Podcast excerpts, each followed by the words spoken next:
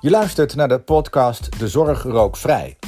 Een serie gesprekken met mensen uit de zorg over de dilemma's en pijnpunten die je zoal tegenkomt als je als zorgorganisatie rookvrij wordt. Welkom uh, bij de podcast over rookvrije zorg en de dilemma's waar ziekenhuisbestuurders tegenaan kunnen lopen bij het rookvrij worden. Hier aan de virtuele tafel bij ons zijn Astrid Strandhart, redacteur van de NVZ, Christiane Lennarts, uh, bestuurder van Amphia Ziekenhuis en Edwin van der Meer van het Bovenij Ziekenhuis. Welkom Christiane, welkom Edwin. Dank je. Ik zal zo even voorstellen. Ik ben Astrid Standhart. Ik werk bij uh, de Nederlandse Vereniging van Ziekenhuizen als redacteur. En ik ga hier de vraag stellen, net als Corine hoor. Want uh, het is niet dat ik dat allemaal doe.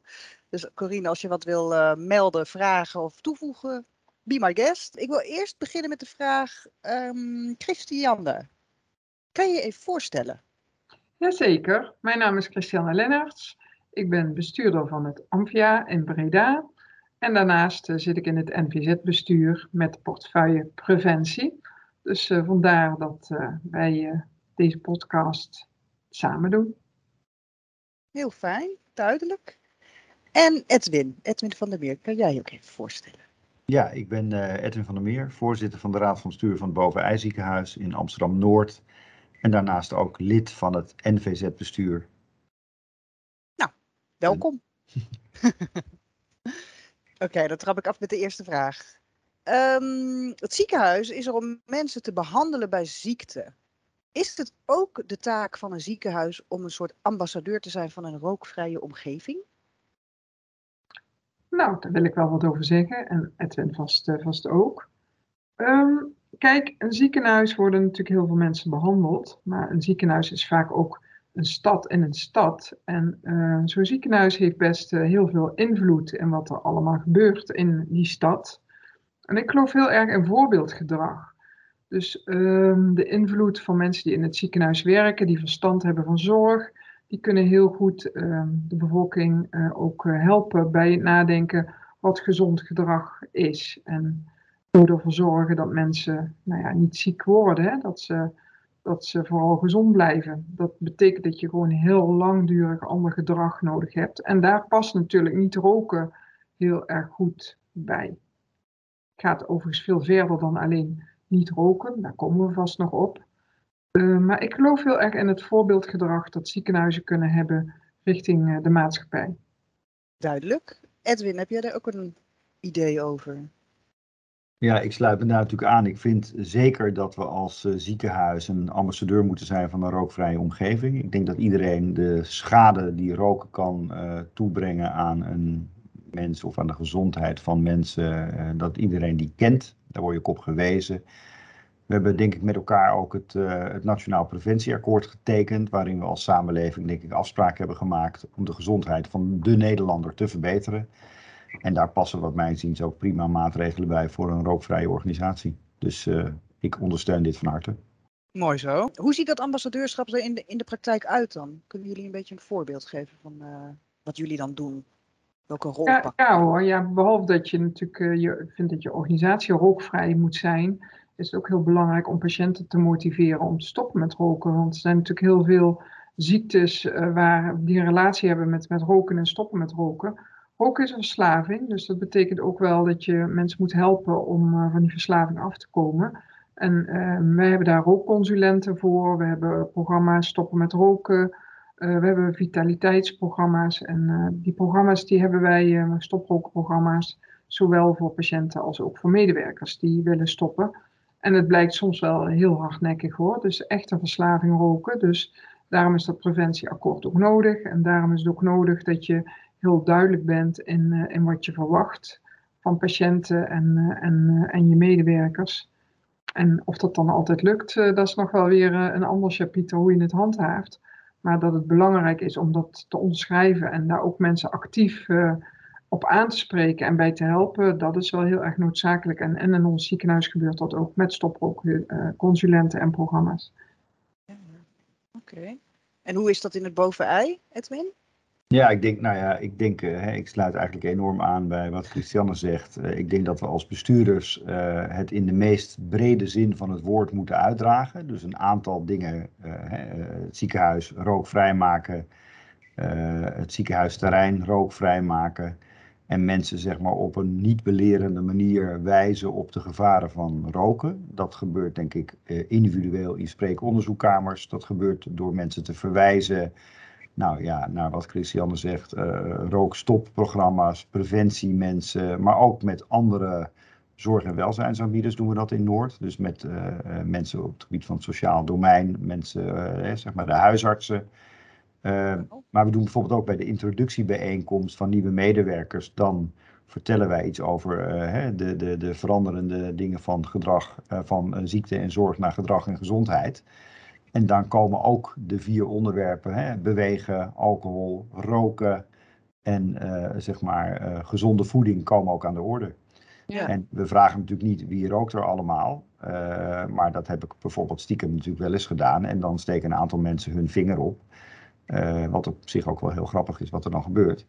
En dan, nou ja, dan zeg je natuurlijk dat dat een keuze is. En voor sommige mensen is het geen keuze. En voor sommige patiënten is het ook geen keuze, omdat het een verslaving is.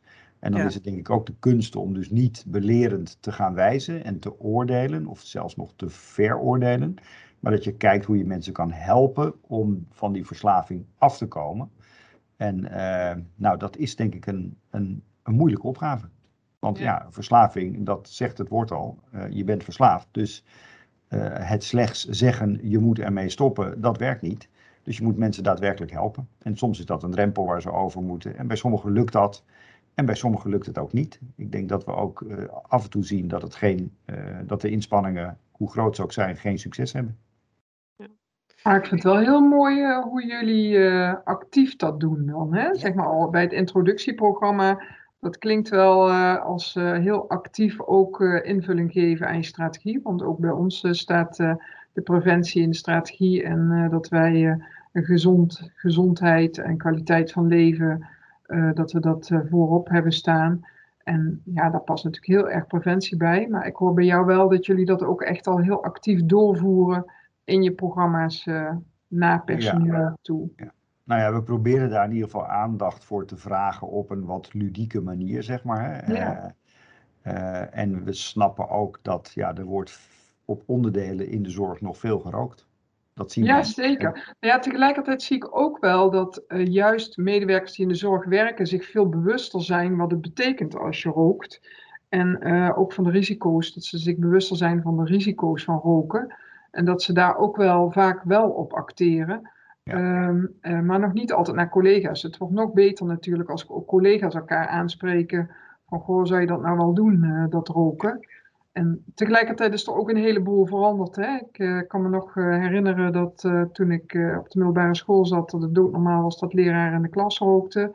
Ja. Toen ik startte met werken, toen nou, de, de, de, de kamer van bestuurders waren nou, notoire sigarenhollen, zal ik maar zeggen. Dat is allemaal wel voorbij. Dus dat is wel, in die zin hebben we gelukkig veel bereikt. Maar we zijn, we zijn er nog lang niet. En dat betekent wel dat we voortdurend mensen daarop moeten blijven bevragen en niet beleren en helpen. Dus dat beleren, daar geloof ik ook helemaal niet in. Dat heeft eerder een, eh, een averechts effect. Ja. Helpt denk ik wel om mensen ook gewoon, kijk, ik spreek ook mijn dokters erop aan. Mm -hmm. Dus ik heb er inmiddels een aantal die nu niet meer roken. En dat komt niet door mij, maar dat komt omdat ze zelf die keuze hebben gemaakt. Maar ik zeg daar wel iets van. Dus ik, ja. ik zeg daar echt iets van in de zin van, goh, hoe kan je nou roken? Uh, als je dokter bent en je ondertussen tegen patiënten zegt dat ze gezonde dingen moeten doen. Ja, ja. En, en je ruikt dat, hè? dus je mag bij ons ja. wel, hè? we hebben zeg maar, uh, je mag in de reguliere pauzes roken. Dat mag niet op het terrein, dus dan moet je even het terrein aflopen. Ja, dat is natuurlijk, dan ga je dus net over de terreingrens staan. Hè? Uh, dat mag je ook niet doen in je dienstkleding, want dan stinkt de dienstkleding en dat vind ik niet prettig naar patiënten toe. En dat zegt, nou, dat kan, dat kan dus eigenlijk niet, dus je moet je omkleden. Ja, dat is bij ons ook zo. Uh, maar ik roep er natuurlijk af en toe ook wat van. Dan zeg ik, god, zag, ja. ik, nou, zag ik jou nou uh, roken? Want ik heb maar maar doet, iedereen, iemand... doet iedereen het bij jullie dan ook, Edwin? Dat iedereen, zeg maar, zonder dienstkleding, hoe handhaven ja, jullie dat? Want wij hebben, wij hebben precies dezelfde regels. Uh, en gelukkig uh, erg weinig mensen overigens die roken. Maar heel af en toe dan zie ik toch nog wel eens iemand staan met dienstkleding aan in een hokje staan roken. En dat is ons natuurlijk in het doorn in het oog en dat wordt, wordt gehandhaafd. En uh, daar ergeren ook heel veel mensen zich aan. Dus mensen spreken zich elkaar, elkaar daar ook wel op aan. Maar het is wel heel hardnekkig hoor. En uh, Antwerpen is een groot ziekenhuis, is ook een heel groot terrein. Dus je moet best ook wel even een eindje lopen om uh, niet te mogen roken. Ja. Maar ja, toch af en toe uh, zie ik wel uh, mensen toch roken. En het is wel hardnekkig om het, omdat het een verslaving is natuurlijk. Ik bedoel, het is hier natuurlijk niet anders. natuurlijk zijn er mensen die zich niet aan de regels houden. Ja, ja we zijn... Ook, we zijn... Ook medewerkers dus, niet alleen... Wat zeg je? Ook medewerkers dus, ja, niet alleen de bezoekers. Ja, nee, kijk, we hebben, we hebben, want ik ben namelijk op, op weg naar de eerste geheel rookvrije medische staf van Nederland. Dus daar probeer ik ze dan ook. Hè? Dus ik zeg van, nou, jullie moeten gewoon de eerste rookvrije staf zijn, die, die ja. uh, zeg maar veganistisch eet, die op een, uh, op een fiets naar het werk komt. Uh, en die in de, in de kantine, zeg maar, gezonde voeding propageert. Ja, dus dan probeer je dat ik probeer het altijd een beetje op een soort ja. Ja, ludieke ja. manier te doen. Maar ik zeg er wat van. Ik zeg, god, ja, kijk, voor mij hoef je het niet te doen. Maar je had toch ook twee kinderen? Je hebt toch twee kinderen? En dan, dan doe ik dat op die manier. En dan zeg ik, kom, je hebt toch twee, je hebt toch een zoon en een dochter. Vinden die dat dan goed? Die zijn zes en acht. Dus die zitten dan de hele dag bij papa of bij mama in de rook. Ja, ik vind dat raar. Nou, en dan zeg ik, nou, maar mijn kinderen spreken me er ook wel op aan. Dus nee, dus 1 januari ga ik stoppen. Ja. Nou, dan ga ik natuurlijk, uh, ga ik dan ga ik zeg half januari, dan kom ik die dokter weer tegen. Wij zijn natuurlijk een klein ziekenhuis, dus je komt hier ja. elkaar eigenlijk altijd tegen. Ja. En dan zeg ik, en? De eerste twee weken zitten erop, hoe is het? Ja, nou ja, en dan is het soms gelukt en soms niet. Ja ja. ja. Ik vind het wel leuk om dat zo te horen, Edwin. Maar dat was inderdaad wat ik me afvroeg. Van als bestuurder heb je natuurlijk, hè, je maakt beleid. Dus je maakt inderdaad die afspraken van we gaan er ook vrij terrein en we gaan al die dingen doen. Maar doe je dan inderdaad ook nog meer? Maar jij zet dus ook echt je, je, je persoonlijke ja. relatie ja. Uh, met medewerkers in om te zeggen van nou, uh, zou doe je niet... Bij, doe ik ook bij de ondernemingsraad, doe ik ook bij de verpleegkundige adviesraad. Hè, want ik denk dat er bij mij daar meer mensen roken dan in de medische staf. Uh, verhoudingsgewijs, zeg maar.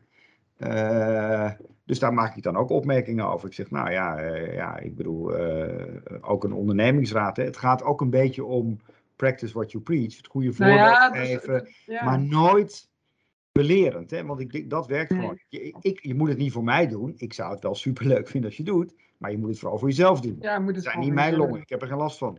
Ja.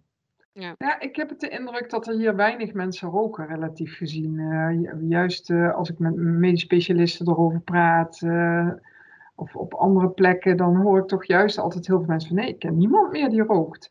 Dus nee. misschien dat wel, ik weet niet of er in Amsterdam meer mensen nou, roken dan in Breda. kunnen zijn. Ik moet zeggen dat ik ook niet weet hoeveel mensen er roken, maar het is wel, er zit namelijk één kamertje in ons gebouw waar ik wel eens kom, bij een medewerker. En die heeft zicht op de rookplek. Want iedereen gaat namelijk altijd naar dezelfde plek toe. Oh ja.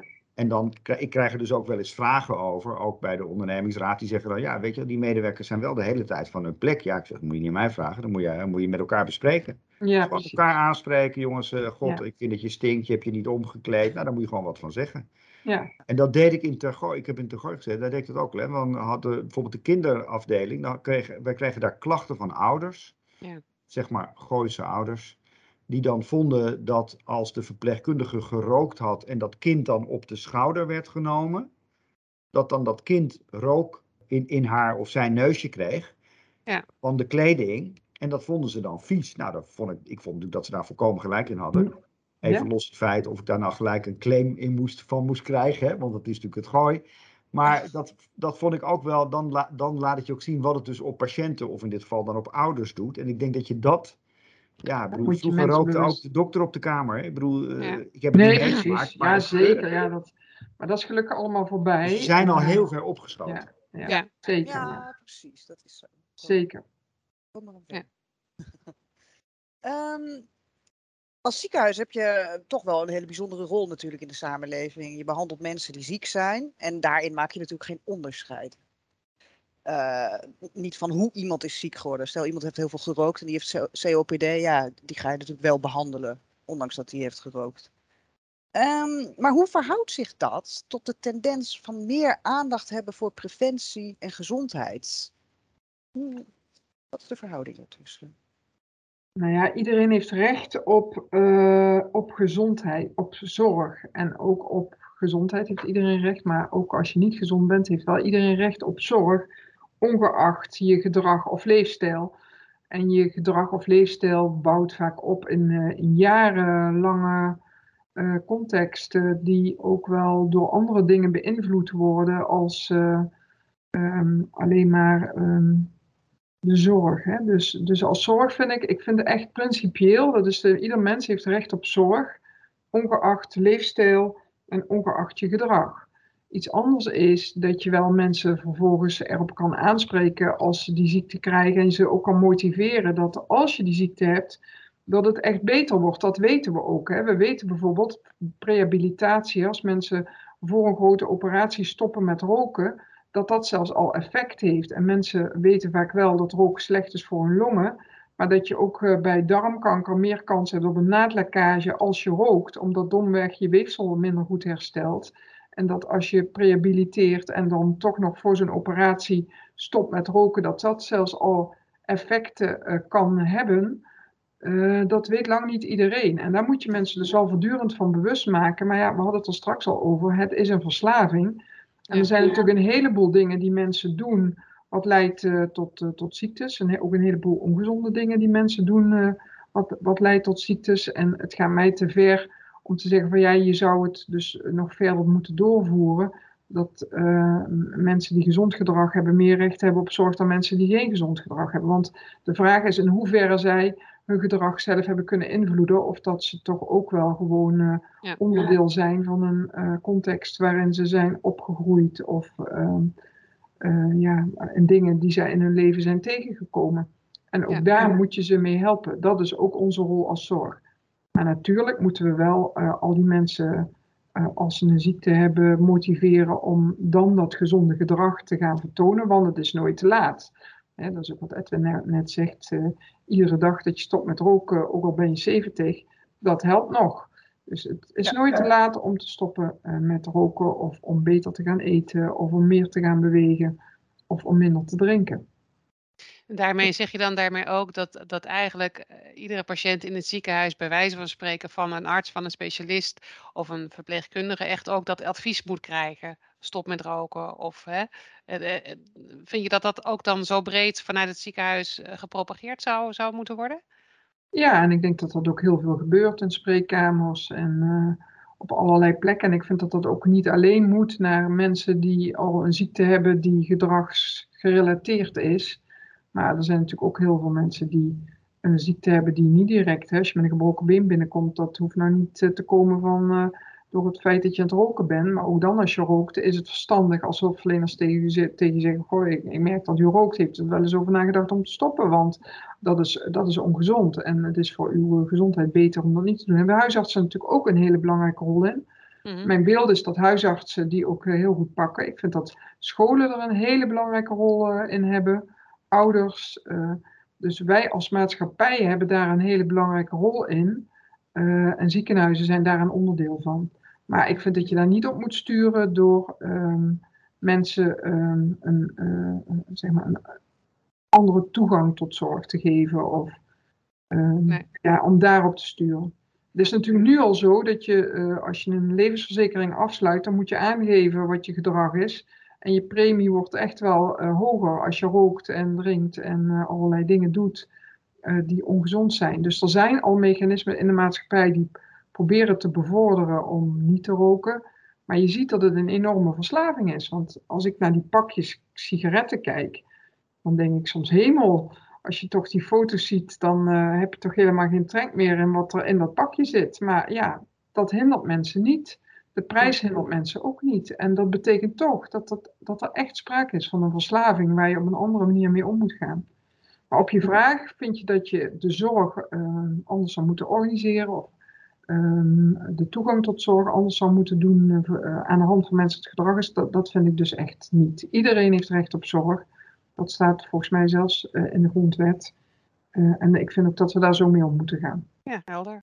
Edwin, dus sluit je je daarbij aan? Wat denk je nou? Ja, ik, ik, bedoel, ik heb, ik heb er niks aan toe te voegen. Ieder mens heeft recht op zorg, wat hij of zij ook gedaan heeft. En, en uh, of die nou wel of niet gerookt heeft of andere dingen heeft gedaan. Op, op het moment dat je hier naar binnen komt, ben je een patiënt.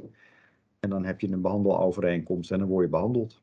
Ja. En uh, ik denk dat bij die behandeling hoort ook dat je mensen op een goede manier voorlicht over de gevaren die ze mogelijk over zichzelf afroepen. En daar horen dus ook uh, adviezen bij in de richting van, goh, misschien is uh, minder roken of stoppen met roken wel heel verstandig voor u. En wij kunnen u daar hulp bij aanbieden. Uiteindelijk zul je mensen moeten verleiden om niet meer te gaan roken. Hè? En dus zeg maar het, het nudging, zeg maar, dat moet je eigenlijk doen om te zorgen dat mensen dit soort dingen niet meer gaan doen.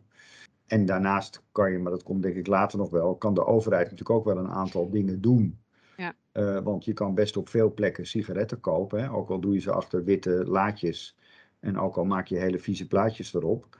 Uh, het is nog steeds bijna overal verkrijgbaar. En er zijn denk ik ook nog wel plekken uh, die gewoon draaien op de verkoop van sigaretten.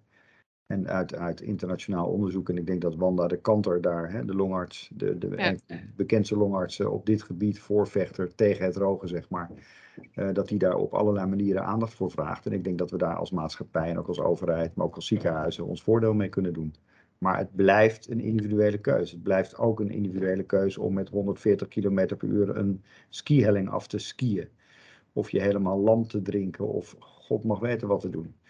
Uh, en dat zijn allemaal dingen die ook risicovol zijn en die uiteindelijk ook soms leiden tot een ziekenhuisopname. Dus een patiënt ja. is een patiënt, die wordt behandeld. En behandeling is ook goede voorlichting. Ja. Ja, je zei net al, hè, de overheid kan misschien ook wat doen, want dat is inderdaad ook een vraag. Hè. We weten nu met elkaar uh, dat, dat jaarlijks uh, ongeveer 20.000 mensen overlijden aan de gevolgen van roken. Dat is natuurlijk echt wel heel veel. Dat legt ook een enorme, even los van het verdriet, ook een enorme druk op de zorg. Kan je als ziekenhuis ook zeggen, goh, overheid, um, kom, uh, doe nog eens iets meer. Kan je, zou je dat punt nog steviger kunnen maken richting, uh, richting het ministerie? Ja, ik denk dat we dat via de NVZ ook al echt wel doen. Hè? Dat we ook in, in uh, laten we zeggen, waar wij aan tafel zitten in zaken het preventieakkoord, dat we daar ook onze inbreng hebben. Ik denk dat de, heel veel dokters individueel, maar vaak ook in, binnen hun wetenschappelijke vereniging daar aandacht voor vragen. Ja. Uh, dus ik denk dat er vanuit de medische kolom, zeg maar, uh, en ook de huisartsen, dat er echt goede druk op is. Uh, maar het is natuurlijk een, ja, laten we zeggen, een, een, het is ook deels een overheidsbeleid die bepaalt waar je je mag vestigen. Het ja. is ook een overheidsbeleid die zegt dat je sigaretten mag kopen bij de pomp. bij iedere Albert Heijn. Hè? En het, het, ik, ik vergelijk het altijd een beetje met als je kijkt naar organisaties als Wakker Dier. Uh, die proberen gewoon met een andersoortige campagne eigenlijk de verkopers te dwingen tot iets waarvan we eigenlijk met elkaar uh, wel vinden dat dat zo is. Hè? Dat een kip een beetje leven moet hebben, een beetje ruimte moet hebben. En je moet je ook niet in vergissen dat de ene kip heeft dan bijna geen ruimte en de ander heeft dan net twee centimeter meer ruimte, maar dat klinkt dan beter, hè? dat heet dan een beter leven. Uh, ja, zo kan je denk ik ook wel zie je dat er, dat, er, dat er bijvoorbeeld supermarkten hebben gezegd, nou wij stoppen met de verkoop van sigaretten. En die zitten dan vaak op de een of andere manier, zeker die, die ik noem het even grote steden, su kleine supermarktjes, waar je dus eh, een paar, hè, waar je een, een, een, een frisdrank kan kopen met te veel suiker en een Red Bull en een pakje sigaretten, die zitten vaak ook weer bij scholen. Ja. Nou, dus daar de overheid en vooral ook de gemeentelijke overheid, die kan natuurlijk op allerlei manieren wel invloed uitoefenen. En wij kunnen dat als zorgsector, hè, dat geldt niet alleen voor het ziekenhuis, maar allemaal, ja, wij kunnen dat verder stimuleren. Wij gaan ja. niet over het vestigingsbeleid, maar we kunnen natuurlijk wel iets zeggen. Ja. En we hebben hier in Amsterdam hadden we de eerste rookvrije straat van Nederland. Uh, dat was door een huisarts geïnitieerd. Die had dat gewoon geroepen. Zegt, nou, dit is een rookvrije straat. Hè. Dat is een straat in zijn praktijk. David Koetsier was dat. En uh, ja, dat heeft, hij, dat heeft hij gezegd, ja, dat moet eigenlijk navolging vinden. Nou, dat, is, dat vind ik bijvoorbeeld een heel ludiek iets. Hè. Daar gingen natuurlijk mensen over vragen. Ik, eh, God, maar kan je dat dan afdwingen? Nee, natuurlijk kan je dat niet afdwingen. Want de overheid mag niet zeggen, nou in deze straat mag je niet roken. Bij alcohol is dat wel zo. Hè? Daar zie je af en toe bordjes ja. dat je geen alcohol mag. Nou, dat zou, hè, je ziet dat steeds meer opschuiven. Hè? Je mag niet meer binnen roken. Er zijn in, in ieder geval in Amsterdam zijn een aantal terrassen rookvrij. Omdat de ondernemers vinden dat je, die hebben een soort maatschappelijke roeping. Nou ja, je moet rookvrije terrassen hebben. Nou, dan zie je dus een aantal mensen gaat daar niet meer heen. En een aantal mensen gaat dan natuurlijk aan de rand van het rookvrije terras staan. Want ja, ja je bent ja. namelijk verslaafd. Ja. dus dat blijft iedere keer, dat moeten we ons steeds realiseren. dat we iets aan de verslaving moeten doen. En dat is niet door te roepen dat het niet mag, want ja, dan had iedereen het al lang niet meer gedaan. Ja, Zo, want dat werkt dus niet alleen. Ja, je ziet het opschuiven. Hè? De roker verdwijnt niet. Je kunt maatregelen gaan, eh, gaan invoeren. Hè? Dat, dat is ook het eh, idee van rond de terreinen die rookvrij worden. Da- daar ontstaan dus hele randen met peukenoverlast. Maar dat is inderdaad omdat de roker zelf niet verdwijnt. Nou ja, of, Ehm, of een, kijk, ja. wat een mooi is bijvoorbeeld, is de rookvrije generatie. Ja. Ja. Hè, dus als we, als we één generatie verder zijn en we doen nu ons best, dan gaat de generatie na ons niet meer roken. Ja. Ja. Nou, dat vind ik wel, dat zijn natuurlijk hele grote maatschappelijke bewegingen, maar dat zijn wel mooie bewegingen. Dat zijn hele mooie bewegingen. Die moeten we ook echt op alle mogelijke manieren beïnvloeden, zoals jij zegt. Op speelse manieren, met op scholen, door mensen bewust te maken. Maar in het verbieden of het illegaal maken, daar geloof ik eh, niet zo in. Dat heeft eerder vaak een paradoxaal averechts eh, effect, dat mensen het toch gaan doen. En dat het eh, in de stiekeme kant gebeurt, waardoor het ja, alleen maar moeilijker wordt om ook eh, transparant te hebben wat er gebeurt en daar iets eh, op speelse manier aan te doen. Ja. Maar beïnvloeden, eh, ja, en dat er bepaalde regels zijn gekomen dat dat heeft geholpen, dat, dat is natuurlijk wel heel erg duidelijk. Hè? Ik denk het feit dat je niet meer in restaurants mag roken, dat je op heel veel plekken niet meer mag roken, dat heeft echt wel mensen over de streep getrokken om iets aan die verslaving te gaan doen. Maar mensen moeten het wel zelf doen. Dat is Ja. wel heel belangrijk. Mensen moeten het echt zelf willen en, en zelf doen. Want eh, ik heb ook wel eens eh, rokers, eh, stevige rokers horen zeggen dat je wel kan stoppen met roken, maar dat je soms toch nog wel roker blijft. Hè? Dat je ook trek blijft houden in, in sigaretten. Ja. Dus het is, het, is wel, het is echt een verslaving waar je ook langdurig wat aan moet doen. En als je dan weer begint, dan zie je ook vaak dat mensen wel weer compleet voor de bijl gaan. Ik heb wel eens eh, een eh, verstokte roker eh, in mijn omgeving zien stoppen. En nou, die was vier jaar gestopt. En toen pakte die weer, doordat er iets gebeurde in stress, een sigaretje. En binnen een paar weken zat hij weer op het niveau waarvan ik dacht, huh? Hoezo? Ja. Maar dat is toch die verslaving, denk ik. Zonde. Ja. Eh, uit de rookscan blijkt dat eh, de helft van de NVZ-leden een aanbod heeft voor medewerkers om te stoppen met roken. En dat gaat van een financiële ondersteuning tot een traject via de interne stopcoach. En alles wat daartussenin ligt. Hebben jullie dat ook? Of eh, hoe is dat dan bij jullie geregeld in het ziekenhuis? Ja, wij zijn sowieso bezig met vitaliteitsprogramma's. dus waar mensen ook check-ups kunnen doen. En paar keer per jaar. En daar wordt ontzettend veel gebruik van gemaakt. Wij waren daar echt eh, helemaal verbaasd over. We hebben dat eh, vorig jaar voor het eerst gedaan.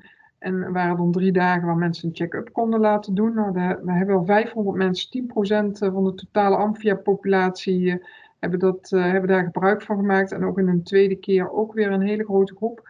Dus daar is wel echt eh, behoefte aan. En ja, we stellen men, mensen wel in staat om als ze willen stoppen, om ze daarbij te helpen. Daar hebben we ook weer die stoprookconsulenten voor, die voor patiënten en ook eh, medewerkers. Maar dus wel, er is in dat opzicht misschien bij ons wel wat meer aandacht voor het stoproken van patiënten dan het stoproken bij medewerkers. Ja. Ja. Daar zien we ook wel, we zijn een liberaal land, een liberaal vrij ziekenhuis. Het, ehm, ik wil daar als werkgever ook niet te zeer in beleren of zo. Hè? Ik wil wel mensen motiveren, maar niet beleren of ze voorschrijven wat ze te doen hebben. Dat, eh, ja, dat past in ieder geval niet heel erg bij, bij de Amphia-cultuur. Op een speelse wijze prima en elkaar aanspreken prima. Ehm, maar voorschrijven, dat, eh, dat doen we niet. En eh, mensen motiveren, dus via die vitaliteitsprogramma's, dat doen we wel. En, en die check-ups, die eh, dus flink worden bezocht eh, eigenlijk.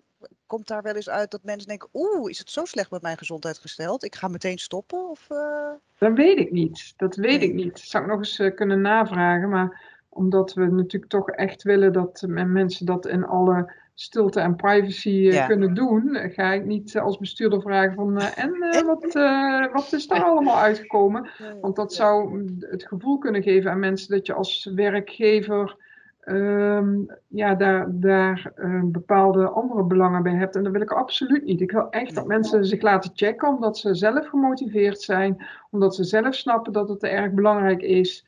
En dan willen we dat als werkgever aanbieden, maar ik wil verder niet als werk, dat mag ook helemaal niet trouwens. Hè. Het is echt volledig anoniem als je bij zo'n programma. Dus ik, ik laat me. Nee, ik, ik, ik weet niet wat daaruit komt. Dat weet ik niet. Wat mensen daar vervolgens mee doen, dat volgen wij ook niet echt als, als werkgever, omdat je natuurlijk niet. De, ja, dat is je rol niet als werkgever. Je rol is om mensen te motiveren om gezond te zijn, gezond te blijven. Maar niet om uh, een Big Brother is watching you uh, achter de voordeur. Dat willen we echt niet. Uh, nee. Dus, dus, dat, houden we erg, dat houden we erg anoniem. Dat ja, dat, dat, dat zo hoort. Maar misschien krijg je wel eens terug van, nou, na die check-up ben ik toch maar gestopt. Misschien hoor je dat wel eens in de organisatie. Nee, maar ik, zei, ik, ik, ik, ken erg weinig mensen die roken in deze organisatie. Maar dat is, ja, toeval. Misschien moet ik er dan nog eens iets meer naar vragen, zoals Edwin doet, van steek je vingers op of je rookt. Maar ook dat, uh, kijk, dat kan je heel speels Ik denk, Edwin, je doet dat vast heel erg speels, maar het, het kan ook... Ja, als Daarna heb ik altijd de angst van, ik denk, goh, kijk hoeveel mails en brieven ik nu ga krijgen. Nee, maar, ja, maar je, wat we wel proberen is inderdaad, kijk, het, het is gewoon roken van medewerkers is ook een, een vrije keus, die ook gewoon gerespecteerd wordt. Ja. En daar geldt ook gewoon verleiden, het nog eens een keer bespreekbaar maken, een keer uh, uh, nou ja, uh, gebruik maken van de acties, hè, van de momenten in het jaar die er zijn. Stoptober, ja, stoptober 1 januari. We hebben laatst hebben we, want als je aan de rand van het terrein rookt, dan krijg je daar natuurlijk peuken op de een of andere manier. Nou, daar zijn dus twee filosofieën. Hè. Dan maak je daar dus een asbak waar die peuken in kunnen. Dat is filosofie 1. En de andere filosofie is, je maakt er geen asbak. Want als je een asbak maakt, dan hebben mensen het idee, nou, de werkgever faciliteert het roken. Dus we hebben laatst hebben we met een groepje dat terrein uh, peukvrij gemaakt. En daar hebben we ook vooral rokers voor uitgenodigd. Uh, zeg, nou, kom even helpen om de zooi op te ruimen. En dan kan je ondertussen gelijk weer zeggen, nou, die, die filters blijven dus heel lang in het milieu. Maar wat je hebt opgerookt, dat blijft dus heel lang in je longen zitten. En dan kan je daar weer een stukje haakje maken over voorlichting. En gewoon denk je er wel eens over na om. En dan stop je natuurlijk ook een paar mensen bij die gewoon uh, ongelooflijk tegen roken zijn. En dan heb je een soort dialoog. En dan ga je ja, misschien weer een momentje dat je een haakje maakt. Maar verder kan je natuurlijk als werk, je, je, moet als werkgever ook niks willen. Want er zijn ook mensen die andere dingen doen als hobby of als uh, verslaving. Nou, dat wil je allemaal niet weten, zeg ik. En dit ook niet. Maar je kan wel helpen. Verleiden, helpen, een keer benoemen. Ik maak er dan af en toe een grap over. Eh, en, en dat, nou, tot nu toe gaat dat goed. Ik ben nog, uh, ik geloof ik niet dat ik uh, allerlei brieven naar mijn, naar mijn hoofd krijg. Maar ik, ik, zeg het ook gewoon grappig. Dus ik, ik, ik doe over ik er niks van meen. Maar ik meen natuurlijk wel een beetje. Dus ook een beetje van om mensen erop te wijzen. Ja, en mensen zeggen dan tegen mij: God, ik heb het idee dat je, eh, je bent hier nou zoveel jaar. Ik heb het idee dat je dikker bent geworden. Dat zeggen ze dan wel eens tegen mij. Ik zeg: Nou, dat is ook zo. En grijzer. Ik zeg, en aan dat grijze doe je niet zo heel veel. Dan heb ik één keer een keer mijn haar geverfd. Nou, dat was niet om aan te zien. Hè. Ik dacht, dat was natuurlijk heel lang geleden. Ik dacht, nou, laat ik dat een keer doen. Dat was meer omdat mijn kapser dat wilde.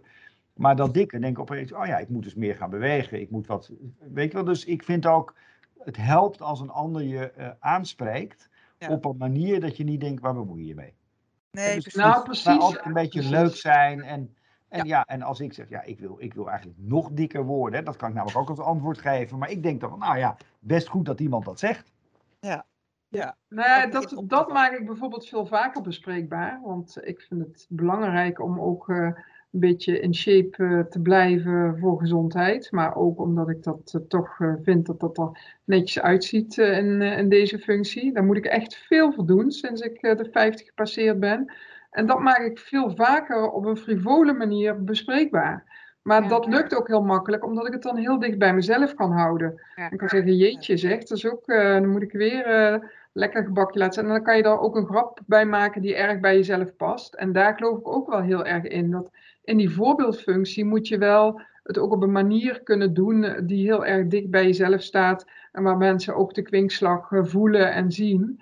En uh, ja, dan, dan helpt dat wel. En over het gewicht, daar hebben wij het. Ik, wij hebben het ook als raad van bestuur vaker met mensen over uh, afvallen. En ook actief ze motiveren om te proberen uh, ja, toch gezonder te eten. En en ja, niet te zwaar te worden, zeg maar. Daar, daar maken we vaker een gesprek van op, op wat frivole wijze dan over het, het stoppen met, met roken. Ja. En wat maakt dan dat dat op dat onderwerp vaker gebeurt?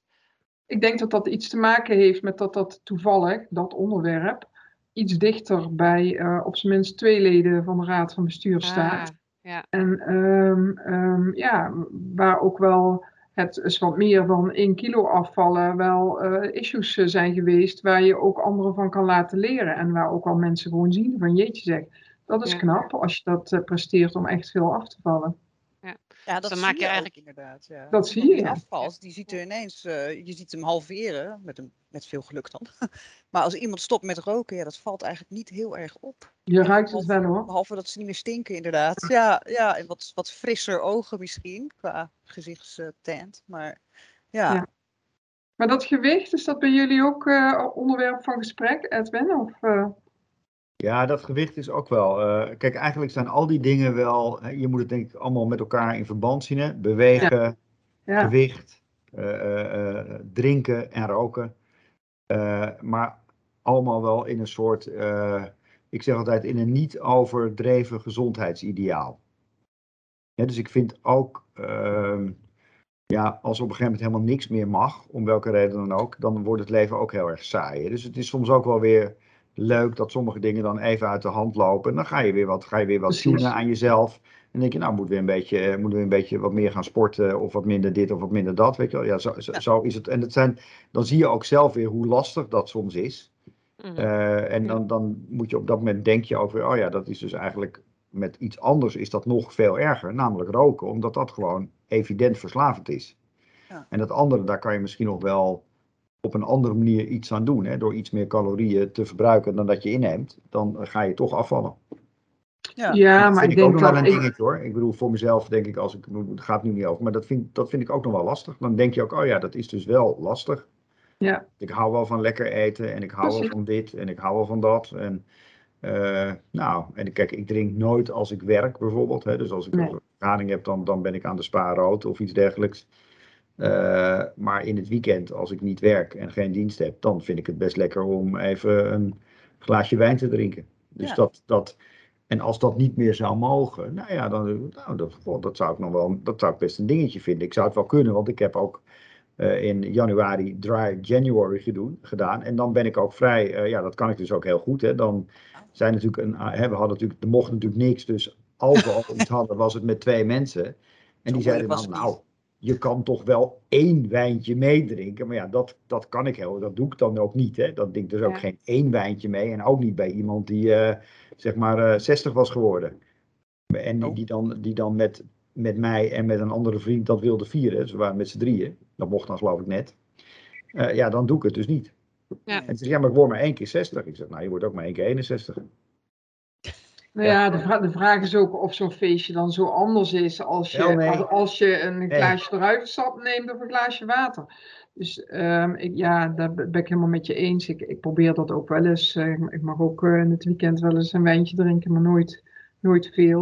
Nou ja, we hebben hier natuurlijk net de carnaval eh, achter de rug. Ja. Hè? En Ja, nou ja, dan wordt er natuurlijk ook wel links en rechts in de stad, want ik ben een Limburgse, dus natuurlijk vier ik zelf ook wel een dag carnaval. Dan zie je toch ook dat er stevig gedronken wordt. En ja, dan pak ik ook eh, een pilsje. En mensen hebben het ook wel af en toe nodig om, eh, nou ja, om, eh, om ja, zeg maar de dingen te doen die ze leuk vinden. En daar hoort dat ook allemaal bij, om vervolgens weer gewoon serieus aan de slag te zijn. En nou ja, die carnaval komt natuurlijk ook ergens vandaan. Dat is, komt voor de vaste, hè? dus na de Ja. carnaval. Mensen vergeten dat, dat de carnaval de opmaat is om vervolgens zes maanden, sorry, zes weken voor de Pasen in de vaste te gaan Ja. en te vasten. Dus eh, ik, eh, niet dat ik eh, nog veel doe aan het katholieke geloof, helemaal niet. Maar ik probeer dan toch altijd juist die vaste tijd me even te realiseren dat er in de wereld ook wel mensen zijn die het slechter hebben dan wij in Nederland. En dat kan ook altijd wel weer een moment zijn om, om even net alle dingen die je soms zo fijn vindt, om die dan maar eens even ietsje minder te, te, te, te doen. En ik denk dat daar iedereen voor zichzelf een modus eh, in moet, eh, moet vinden. En eh, ja, ik denk dat dat vaak ook veel mensen wel lukt. En ja, dus als werkgever moet je dat gewoon bespreekbaar maken en, en ook leuk houden. Maar ook, wij doen bijvoorbeeld altijd op vrijdag voor de carnaval de sleuteloverdracht van het ziekenhuis aan Prins Amfoor. Mm.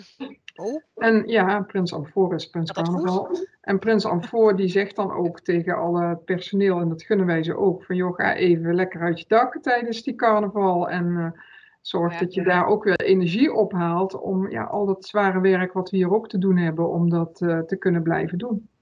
Dus eh, ook, ook dat hoort erbij als werkgever. Niet alleen maar bezig zijn met je moet dit en je moet dat. Ik, ik, ik geloof heel erg in een, in een goede balans. Dat Ja. is ook heel erg belangrijk. Ja, precies. Dat hoor ik jullie allebei zeggen. het Je, gaat je ook om moet de dit en je moet dat, Ja. maar je mag, je mag ook Ja. een heleboel. eh. En zeker Ja. in een vrij land als Nederland mag er gelukkig ook een heleboel. En eh, nou ja, laten we vooral zorgen dat, eh, dat mensen daar ook zelf verstandig over, over nadenken en dat uitdragen. Ja. Ja. En Edwin, bij jullie zal het carnaval eh, niet zo actueel zijn, denk ik. Vast geen prins eh boven ijziekenhuis. Wij, eh, wij, eh, wij spreken daar ons afschuwen over af. Daar hebben we helemaal natuurlijk niks mee. met ledenogen toe. Maar dat geeft niet. Zo heeft ieder zijn feestje. zo is het. Wij oordelen daar niet over. hè. Nee, we zeggen, wij hebben, het wordt hier gewoon natuurlijk helemaal niet, eh, is helemaal niet aan de orde hier. Tenminste, ik zou niet weten. Ik, eerlijk gezegd weet ik het niet. Maar ik heb, in het ziekenhuis in ieder geval speelt het absoluut niet. Nee, jullie hebben weer andere feestjes. We doen er ook helemaal niks aan. En eh, ik weet, ik, ik heb het idee dat het in Amsterdam ook niet speelt. Ik denk dat er Nee. misschien wel een paar eh, Amsterdammers zuidwaarts gaan, omdat ze dan lekker kunnen, eh, uit hun dak kunnen gaan. Hè? Want dat hoor ik wel eens van deze en gene. Maar ik heb ook geen, ik zit niet in de, ik heb één vriend die komt uit, zeg maar Maastricht, althans zijn ouders. En die woont al heel lang hier. En die ouders zijn vorig jaar nog wel gegaan. Of het jaar daarvoor of daarvoor, het laatste, laten we zeggen voor COVID. Maar eh, ja, ik geloof dat zijn vader is nu, zes, nu 86, dus toen 84. ja. Nou, en die, die vond het toen wel zwaar. Ja. Dus die had wel gezegd, nou het is mijn laatste jaar. En nou, daarna was het COVID. Toen was het even niet. Nee, maar- iets, eh, Met de COVID hebben we natuurlijk ook even, ook even niet Dus gedaan. Maar ja, in Amsterdam, Amsterdam heeft weer andere hele mooie feesten. Die zien we ook wel eens. Hè. Dat, eh, ja, we hebben natuurlijk het Amsterdam Dance eh, hè, ja. Festival. Maar ja, goed, er ging natuurlijk helemaal niks door van al dat soort dingen. Ja. Goed, ja. Goed. Ja, het Nationaal Preventieakkoord is natuurlijk een enorm vliegwiel hè, als het gaat over roken, voeding en problematisch alcoholgebruik. Nou, dat eerste preventieakkoord dat loopt nu af, zeg maar. Er wordt gesproken over een volgend preventieakkoord. Ehm, maar als je even kijkt naar het onderwerp preventie, eh, we trekken het even breder, breder dan roken. En jullie hadden het zelf ook over voeding. Wat, wat, wat is er nodig om preventie nog verder te trekken? En, eh, en, en ook, wat, wat, zouden jullie als ziekenhuis dan daar, daarin nog meer kunnen of willen doen? Kunnen jullie daar iets over zeggen? Ja, ik geloof heel erg in de verbinding met het eh, sociale domein. En ook eh, samenwerken met gemeentes aan Gezond Breda, Gezond Oosterhout, Gezond al die gemeentes waar we voor zijn, Breda en omgeving, in brede zin. We weten ook dat waar ziekenhuizen samenwerken met het sociale domein en de gemeentes en de GGD'en, dat dat eh, soms ook echt wel gewoon eh, ook op een eh, wat speelsere manier heel erg goed kan werken. Hè. Volgens mij, ik weet niet meer precies, Hezen of Leende doet dat bijvoorbeeld, gezond Leende. En ja, daar gaan mensen elkaar motiveren om dat gezonde gedrag te laten zien. En nou, daar heb je dan als ziekenhuis ook een rol in. Maar dat is natuurlijk ook de sportclubs en de huisartsen. Heel, de huisartsen doen hier, hier ook ontzettend veel aan. Hè. Dat is echt ook, ook hun domein. Dus ik geloof hier heel erg in de verbinding en, eh, en samen. En dat zit ook in het preventieakkoord. En dat zit ook in eh, ja, zeg maar de richting eh, die wij als ziekenhuis aan onze eigen strategie geven. Maar mee dat we het aan onze eigen strategie geven, zie je dat ook uitstralen op de omgeving waarin je acteert. Want nogmaals, zo'n groot ziekenhuis en ook kleinere ziekenhuizen, ze zijn vaak een stad in een stad. Eh, heel veel mensen werken hier. Eh, we zijn de grootste werkgever van Breda. Dus dat betekent gewoon dat er ook eh, altijd en overal, ook in het dagelijks leven, mensen Amphia-medewerkers ontmoeten. Ja, En als je dan die voorbeeldfunctie neemt, dan heeft dat echt wel, wel impact. En andersom, als de gemeente dat ook doet, dan heb je dubbele impact. Daar geloof ik heel erg in. Samen. precies. Dus je, het is breder dan de zorgfunctie van het ziekenhuis. Je bent ook wat je zegt, je bent ook een, eigenlijk een, een, een, een- nou ja, een stad, een stad noem je het dan. Dus, Ja, dus het gaat ja. over meer. Ja. Ja. Ja. ja. Hoe kijk jij daar tegenaan, eh, Edwin? Ja, nee, wij zijn als ziekenhuis al eh, heel veel jaren verbonden in wat dan de Krijtmolen heet. En eh, de Krijtmolen dat is een verzameling van acht zorg- en welzijnsaanbieders die al heel lang met elkaar samenwerken om zorg en welzijn te verbinden. Dus dat zijn, dat zijn huisartsen, dat is het ziekenhuis, dat is de GGZ, dat is de gemeente Amsterdam, dat zijn de huisartsen, dat zijn de VVT-instellingen en het sociaal domein. Uh, en uh, we hebben dus een programma dat heet Beter Samen in Noord. En we proberen daar dus met elkaar om zorg en welzijn A te verbinden en B te verbeteren. En allemaal ten dienste dan van de, van de patiënt, cliënt en burger. Om uiteindelijk zo een gezondere bevolking te krijgen. En dat doen we dan onder de grote paraplu van Amsterdam, Vitaal en Gezond. Uh, dat is een stadsbreed programma. Dat is ontwikkeld door de SIGRA. Daar ben ik een, een jaar of zes voorzitter van geweest. Ben ik vorig jaar, mee, vorig jaar of het jaar daarvoor mee gestopt. Maar dat is eigenlijk ook het, het, het idee van in 2040 uh, he, hebben, zijn alle Amsterdammers gezonder. Mm. Uh, en dat betekent dat ze minder, laten we zeggen, dat, dat ze een betere levensverwachting hebben, zeg maar. Dat ze een betere verwachting hebben van het leven in gezondheid. En dat de gezondheidsverschillen, die groot zijn, ja. dat we die eigenlijk verkleind hebben. En um, nou ja, het is wel grappig. We hebben natuurlijk uh, Marcel Levy, hè, die een tijdje uit, in Londen uitbesteed, maar die is nu weer terug. Dus die, die uh, schrijft nog wel eens wat. En die schrijft een column in een, onder andere in Medisch Contact, maar ook in het Parool. En die schreef daar laatst in, ik geloof dat het een week of twee geleden was. Goh, als ik, met de, de, als ik van Zuid naar Noord reis, in de Noord-Zuidlijn, de ja. metrolijn, hè, die zo lang heeft geduurd. Ja. Dan als ik dan instap in uh, Zuid en ik stap uit in Noord, dan is de levensverwachting van de halte met acht jaar gedaald. Ongelooflijk, ja. Ja. En dat is denk ik iets wat, je, uh, wat we ons moeten realiseren. Dat er zijn in Nederland gezondheidsverschillen in de grote steden. Ook op het platteland. Eigenlijk in het hele land. En we zijn er met elkaar nog niet echt in geslaagd de afgelopen tig jaar. Tientallen jaren, zeg maar, om die gezondheidsverschillen te verkleinen. Ja. Uh, en dat, zou je, dat is eigenlijk een hele mooie opgave waar we met elkaar in, in zorg en welzijn voor staan, zeg maar. En die ook nu, denk ik, breed gedragen wordt. Hè? Uh, niet alleen in het CER-advies, maar ook in het, het, advies van de Wetenschappelijke Raad voor het Regeringsbeleid, de NZA. Iedereen, NVZ, hè? wij lopen daar als NVZ ook in voorop. Hè? We zijn aan het kijken, goh, hoe kunnen, wat kunnen we daar dan doen? Ja. En natuurlijk kan je als ziekenhuis niet alles, maar je bent wel vaak groot qua gebouw, je bent groot qua werkgever. Hè? Wij zijn in Noord wij zijn natuurlijk een heel klein ziekenhuis, maar we, hebben, uh, we zijn de grootste werkgever in Noord. En dus ja, je hebt wel een bepaalde ja, positie ook, en dat bedoel ik niet in een, in een machtspositie, maar meer in een, in een, positie, een, een, een positie die ertoe doet om bij te dragen aan de gezondheid van je bevolking. Ja, ja dat is nu denk ik wel, dat wordt wel omarmd eigenlijk in het hele land. En iedereen ziet ook wel dat je er, daar wat mee moet doen. Dus het is ook leuk om er wat mee te doen. En je ziet denk ik dat door corona we ook laten we zeggen, die gezondheidsverschillen zijn eerder vergroot dan verkleind. Ja, ja dus eigenlijk voor een, ja, een, een, een, als we ons dan op de borst kloppen, hè, nou, ons, onze gezondheidszorg behoort tot de top van Nederland of tot de top van de wereld. Dat ja. is ook zo. Maar we hebben nog wel een deel van de bevolking die achterblijft. Ja. En gemiddeld genomen gaat het, hè, als je maar heel veel mensen hebt die heel veel geld verdienen, gaat het gemiddeld altijd beter. Maar de mensen die onderaan zitten, die blijven ja. aan de onderkant van die, van, die, uh, van die medaille zitten. En ja, daar is denk ik nu wel veel aandacht voor. Hè. De armoede leidt tot schulden, schulden leidt tot zorgen, zorgen leiden tot zorggebruik. Ja. En mensen worden meestal dan niet geholpen. Want ja. ja, je maakt je druk om iets, maar je hebt niks wat de zorg kan oplossen. Je hebt iets wat op een ander domein moet worden opgelost. Maar die dingen hangen wel met elkaar samen. Ja. Nou, dus daar zijn wij wel redelijk actief mee bezig. We hebben ook al wat uh, zeg maar, spraakmakende data nu verzameld. Hè. Dat moeten we nog een keer allemaal gaan publiceren en netjes uh, op een rijtje gaan zetten. Maar ik bedoel, wij zien echt wel uh, dingen waarvan we denken, nou ja, als je dat op een, als je op een andere manier interveneert, dan ga je waarschijnlijk die mensen beter helpen dan we nu doen.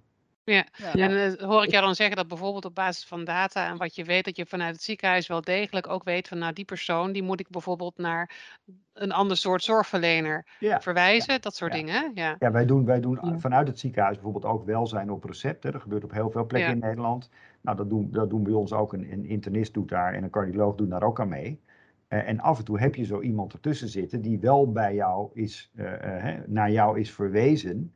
Ja. Maar waarvan je dan toch eigenlijk de conclusie hebt, ja, dit is toch niet echt eh, eh, eh, cardiologisch of interne geneeskunde of oplosbaar. En Ja. dan kan zo iemand gewoon terug, terug naar het sociaal domein via zo'n welzijn op recept dingetje. Gebeurt gemiddeld bij de huisarts, hè. gebeurt heel veel bij de huisarts. Maar wij hebben een aantal dokters die daar ook gewoon, die goed eigenlijk kijken naar het totaal. En dan ook gewoon samen met die huisarts proberen om die patiënt eh, of die burger, hè, want eigenlijk is het dan geen patiënt, want je hebt niks, hè, je hebt niks wat zorg hoeft, Ja. om die dan eigenlijk op de goede plek te krijgen. Ook dat is een beetje hè, de juiste zorg op de juiste plek.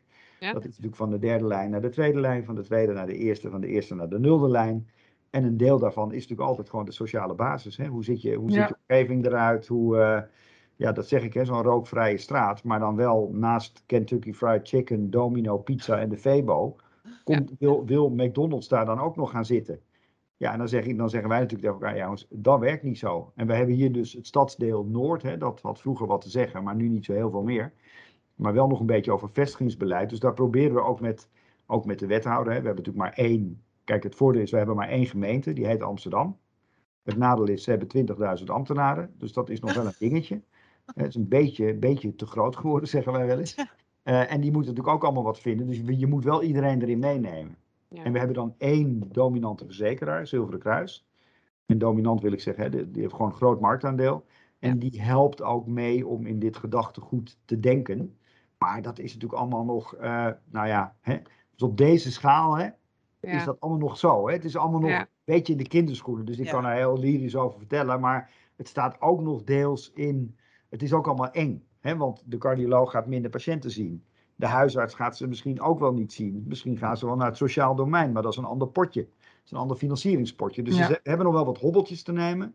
Maar ik denk wel dat de hele aandacht die er nu is, ook in het coalitieakkoord over verbinden zorg en welzijn. Het Ja. sociale domein met het medisch domein.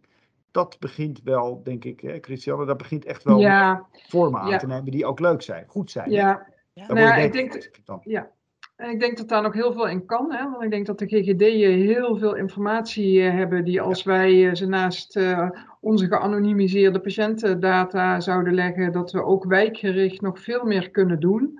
En dat er ook al heel veel gebeurd is, Edwin, wil ik er ook wel, eh, om, wil ik er ook wel een voorbeeld van geven. Wat ik zelf altijd een heel mooi voorbeeld vind, is, eh, is in Amsterdam Samuel Sapati, die eh, in 1850 eh, als arts en weldoener, hij was ook chemicus, eh, heeft heel veel gedaan eh, op het gebied van de zorg, op het gebied van onderwijs, op het gebied van nijverheid en de ontwikkeling van Amsterdam.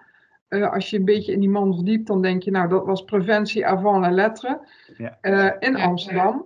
Zeker. En ja, wat je dus ziet, is dat zo iemand, als die daar echt in gelooft en eh, in- vanuit dat geloof eh, zaken oppakt, dat er dan ook echt zaken gaan veranderen. Hè? De, in de stedenbouw van, van Amsterdam, heb begrepen, zijn echt wel, eh, heeft hij echt wel zijn invloed gehad als arts en als weldoener. En volgens mij had hij ook nog een broodfabriek en was hij chemicus. Dus hij was wel zo'n beetje van alle markten thuis. Maar ja, dus het, het, het Sarfati-plein, eh, weet ik niet of het daar eh, rookvrij is, maar dat zou je hem gunnen, hè? want eh, zijn straten naar die man vernoemd. Ja. Dus het feit dat je invloed kan hebben is ook wel een beetje van alle tijden en we worden daar ook steeds beter in. Dat zie je ook. En die verbinding met het sociale domein, ik geloof daar heel erg in, eh à la Sarfati, eh, zullen we maar zeggen. En ik denk dat we met de data die we daar tegenwoordig hebben, nog heel veel meer kunnen betekenen richting gemeentes, maar ook eh, in het wijkgericht werken. Want Ja. het is niet overal hetzelfde. Het heeft ook heel erg veel te maken met eh, opleidingscontext, eh, werken of niet werken, ehm, eh, je inkomen. We weten allemaal dat dat ook gedragsgerelateerde factoren zijn. En daar weet de GGD vooral heel erg veel van af. En wij weten wat mensen hebben. En als je daar samen in gaat optrekken, en de huisartsen doen dat eh, al, en die hebben daar ook een rol in. Wij zitten met z'n allen ook in zo'n preventieakkoord Breda en omstreken. Dat gaat gewoon wel echt helpen om ons eh, verder te brengen. Nou, je, hebt voorbeeld, je hebt natuurlijk voorbeeldfiguren, trekkers nodig. Ja, En mensen die ook eh, mensen die een beweging op gang kunnen brengen. Hè? Want het, het, het gaat natuurlijk ook niet werken met het volgende, de beleidsnotitie. Hè? Want Nee. die gaan allemaal natuurlijk niet vliegen. Maar je moet wel gewoon, er zitten elementen in die je, die je moet eigenlijk die moet je een beetje uitvergroten. Daar moet je wat mee doen. En dan worden de mensen enthousiast en dan gaan de mensen zwaankleef aandoen. Ja, en dan gaat er iets gebeuren. En dat, dat, is toch, ja, dat zie je natuurlijk in de hele geschiedenis van alles. Dat, sommige mensen kunnen dat. He, zo ja. was denk ik een mooi voorbeeld. Er zijn er nog wel een aantal die gewoon een beweging in gang hebben kunnen zetten. En ja, dan is het de kunst van, goh, A, mag hij, hij of zij dat doen, hè? En kunnen we aansluiten of moet dan het wiel weer ergens anders worden uitgevonden? Want dat is natuurlijk, ja. dat, dat, dat, gaat ons ook helpen. Als we gewoon de goede voorbeelden uit Breda of uit uh, Groningen of waar dan ook vandaan hè, overnemen. En dat we zeggen, goh, nou gaan we een, een slag doen.